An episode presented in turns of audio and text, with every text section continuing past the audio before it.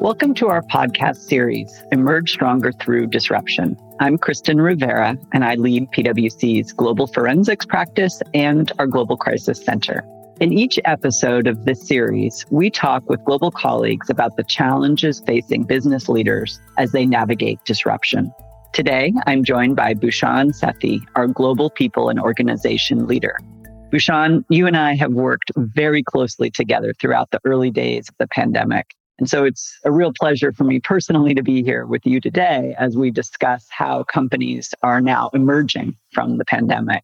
For the benefit of the audience, take a minute to just tell us a bit about yourself.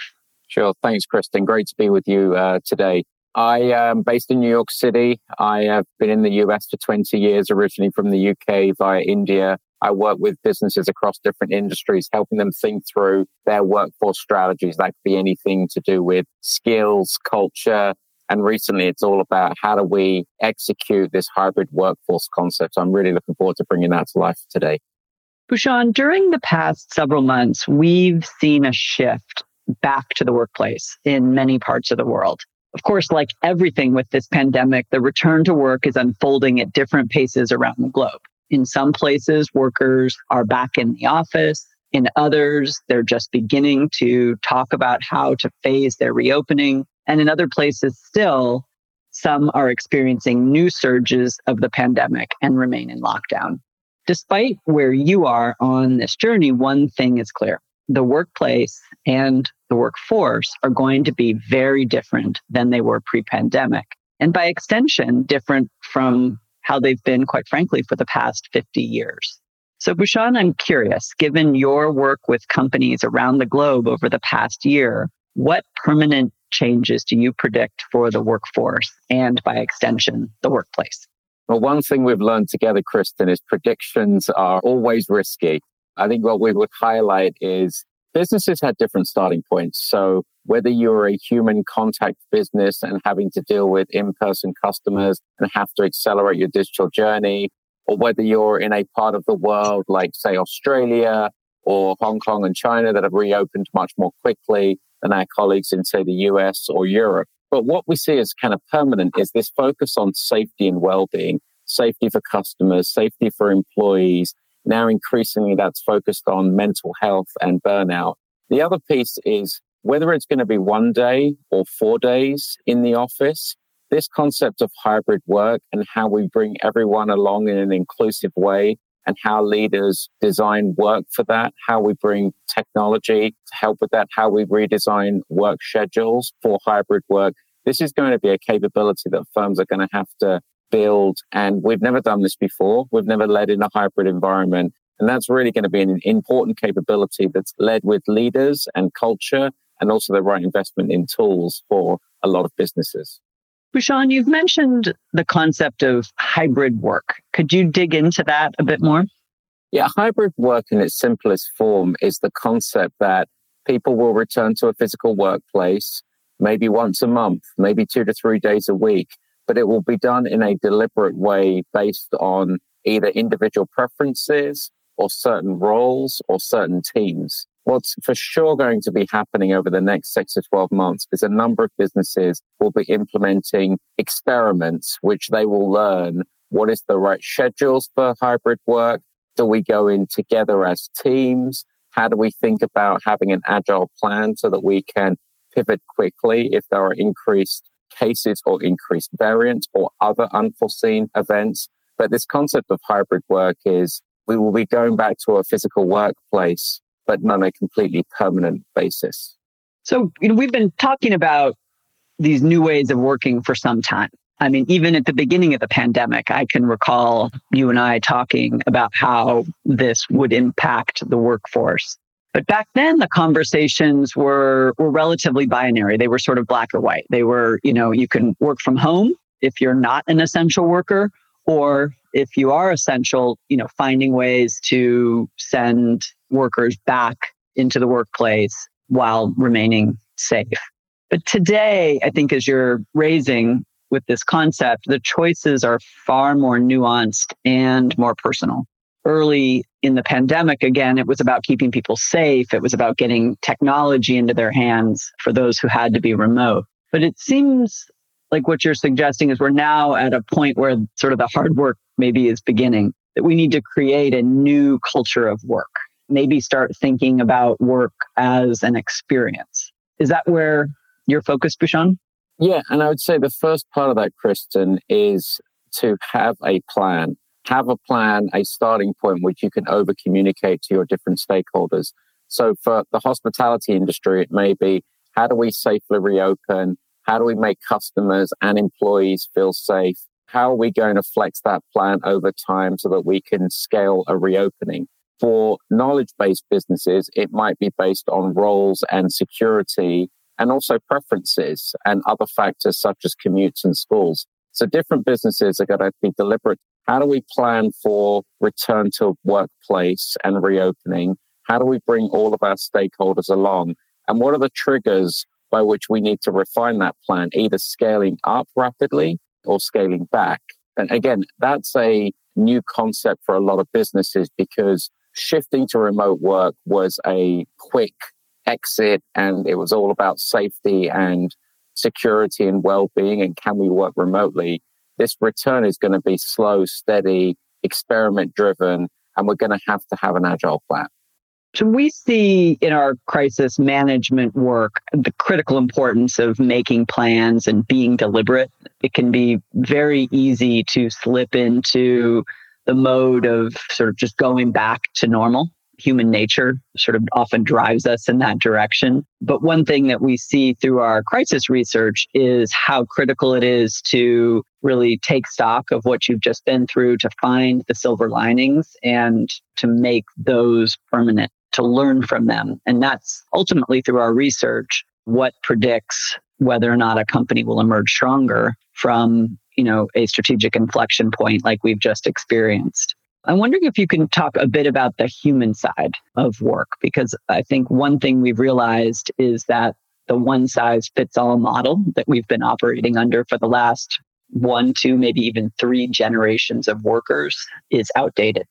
Yeah. So, Kristen, we polled 2,000 US workers in January of 2021 and asked them that question. We said, what's worked well that you want to sustain? And what do we need to do differently? So, the pieces that worked well were the sense of caring from employers, the fact that there was flexibility to work from different locations and there was flexible schedules. The things that haven't worked so well is worker burnout and the continuing mental health strain. So as firms look to redesign work and execute a hybrid workplace, those areas are going to have to be addressed. And what's really important to understand is we asked the same question last June and we asked the same question in January and the results are very similar.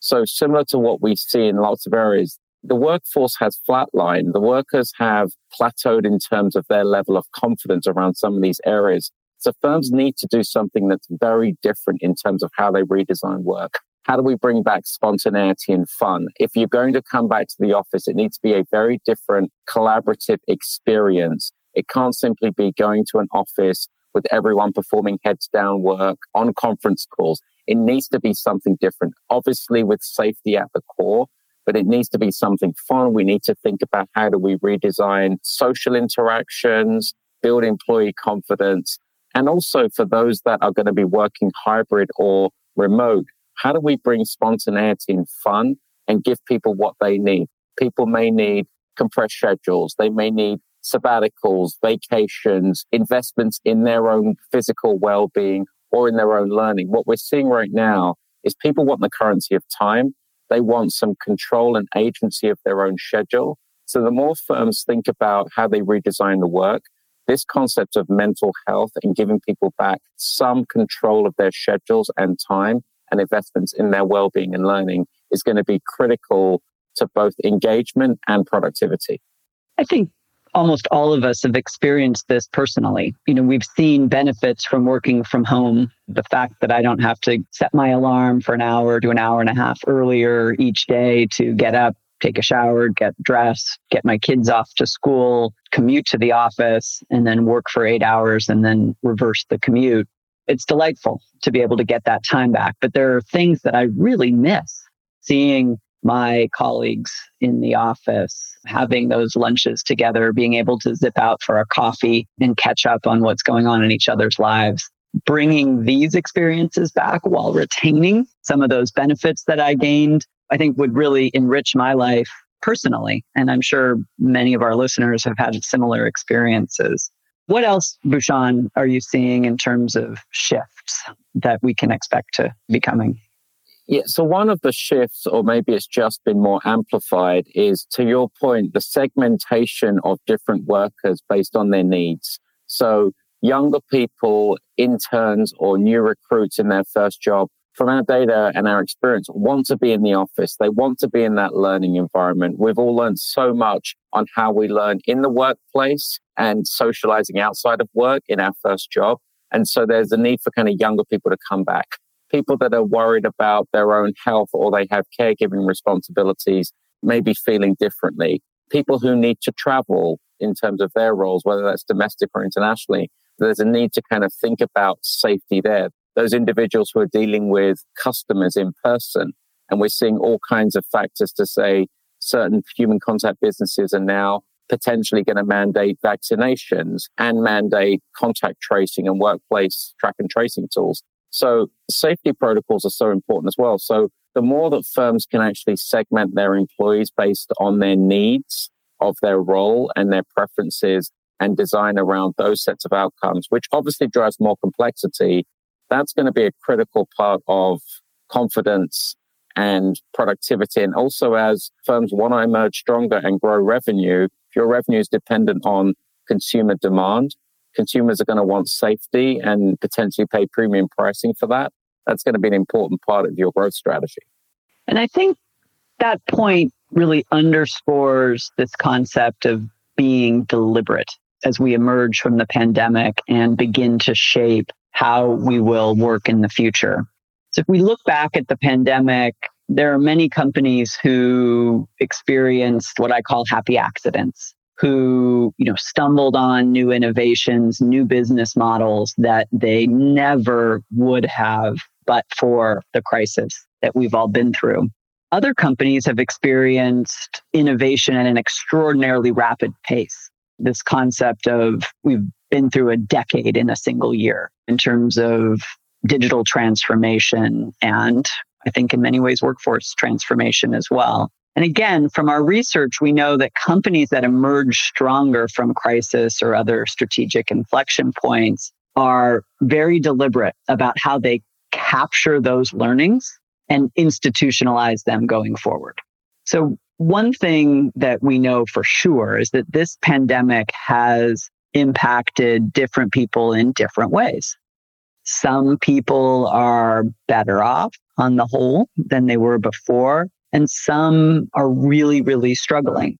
So I think one of the points that you're raising is how important it is, how much this pandemic has highlighted the need for employers to be really aware, cognizant of those differences and to be deliberate in how they respond to those individuals' specific needs as it relates to work and the workplace. So, what are you seeing in this regard, Bhushan? What are some of the leading practices that companies are exhibiting in terms of how to be inclusive? One of the big areas around inclusion starts with inclusive leadership. In a hybrid workplace, leaders are going to have to be vulnerable and kind of make sure that they are demonstrating all of the inclusive behaviors themselves, that they're investing in their own well-being, that they're also taking a lead in re-engineering work and also making sure that people are investing in their own coaching and their own mental health. And this really shows up, Kristen, when you run global teams. So in our global hopes and fears survey across 32,000 workers across 19 countries, it highlighted that there's different levels of confidence around the world. India and China and parts of the Middle East skew higher than parts of Europe and the UK we saw that reskilling opportunities were uneven across generations and across industries. We also saw that a number of countries, workers experienced prejudice, which was different. Some was based on age, some was based on class, some was based on gender and race. So as a leader, you've really got to be very deliberate about this, design for this, understand kind of different challenges people are having and have zero tolerance around some of this inclusion and make sure that reskilling opportunities are available to everyone. Bhushan, I think you're raising a really interesting concept that's fairly new, and it's this idea that work can be personalized to the individual. Again, looking back over how we've worked over the past 50 years, for a long time, there was really only one model of work. You woke up every day and you commuted to your workplace, you did your eight hours, and you commuted home over the past one to two decades, there's been maybe two options. You either commute into the office or perhaps you get a flexible work arrangement, which was a relatively formal thing, and you get permission to work remotely. But now we're in a really new world in uncharted waters where we are able and perhaps obligated to provide multiple options and to allow our workers to customize where and when and how they work to their personal desires and their personal situation. Yeah, the personalization we see in a couple of forms. One is around how work gets redesigned and how do we make sure that asynchronous work doesn't all have to be done at the same time in the same physical location so people can actually manage schedules in a different way. The other personalization piece, and I think we're going to see much more of this as we start to reopen, is how do we personalize it based on people's place and location? So the extent that we can actually design work so that individuals can execute that work in the physical workplace as they start maybe going back to an office, but also link it to whatever else is going on in their community. What we're seeing, Kristen, is a lot more focus on the role of community as we think about reopening. So maybe volunteering, maybe linking it to school reopenings and linking that maybe to your return to workplace. So we don't see the work from anywhere as being a sustainable place. Location's really going to matter. It's going to matter in a way that we think about work and the role of employers in their community and the different stakeholders that need to be managed. So, Bhushan, it's clear that we are at an inflection point triggered by this pandemic. What's your big piece of advice to companies as they think through how they will support their workforce and evolve their workplace in the months and years to come? So, the first thing is we've talked about kind of the here and now. How do we make hybrid work work for organizations? Many companies also have a broader future of work agenda, which includes some of the very same things we've been talking about, where the work gets done, how the work gets done with technology, how do we bring people along, where do we need to reskill or redeploy people. So driving an integration between your current workforce plans and your future of work plan is a really important task because there will be lots of reuse for the work that you're doing right now. And these things have to intersect.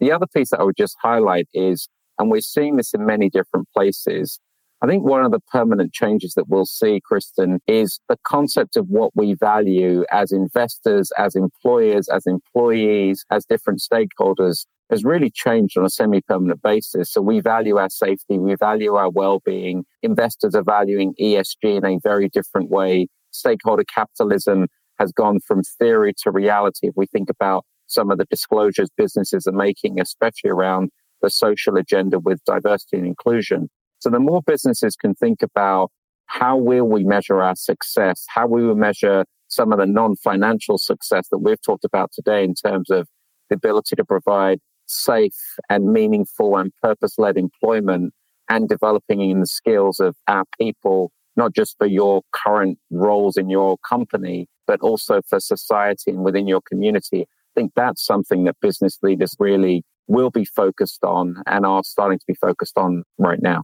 I agree, Bhushan. Leaders and their teams, as well as individual contributors, have more choices today than they've ever had before.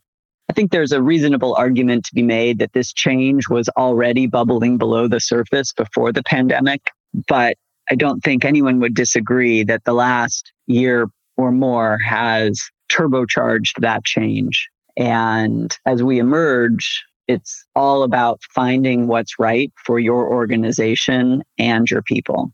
We'll talk more about specific tactics about how companies can do this in the next episode of our series when we talk with Patrick Welsh about the personalization of work and specific strategies companies can employ to help people in your workforce regain what they may have lost over the past year. I think that's a good place to wrap up today's conversation. So thank you so much, Bhushan, for joining me today. Thank you, Kristen. Remember to subscribe to our podcast series, Emerge Stronger Through Disruption, wherever you get your podcasts. Until next time, thanks for listening. Copyright 2021 PwC. All rights reserved. PwC refers to the PwC network and or one or more of its member firms, each of which is a separate legal entity. Please see www.pwc.com forward slash structure for further details. This content is for general information purposes only and should not be used as a substitute for consultation with professional advisors.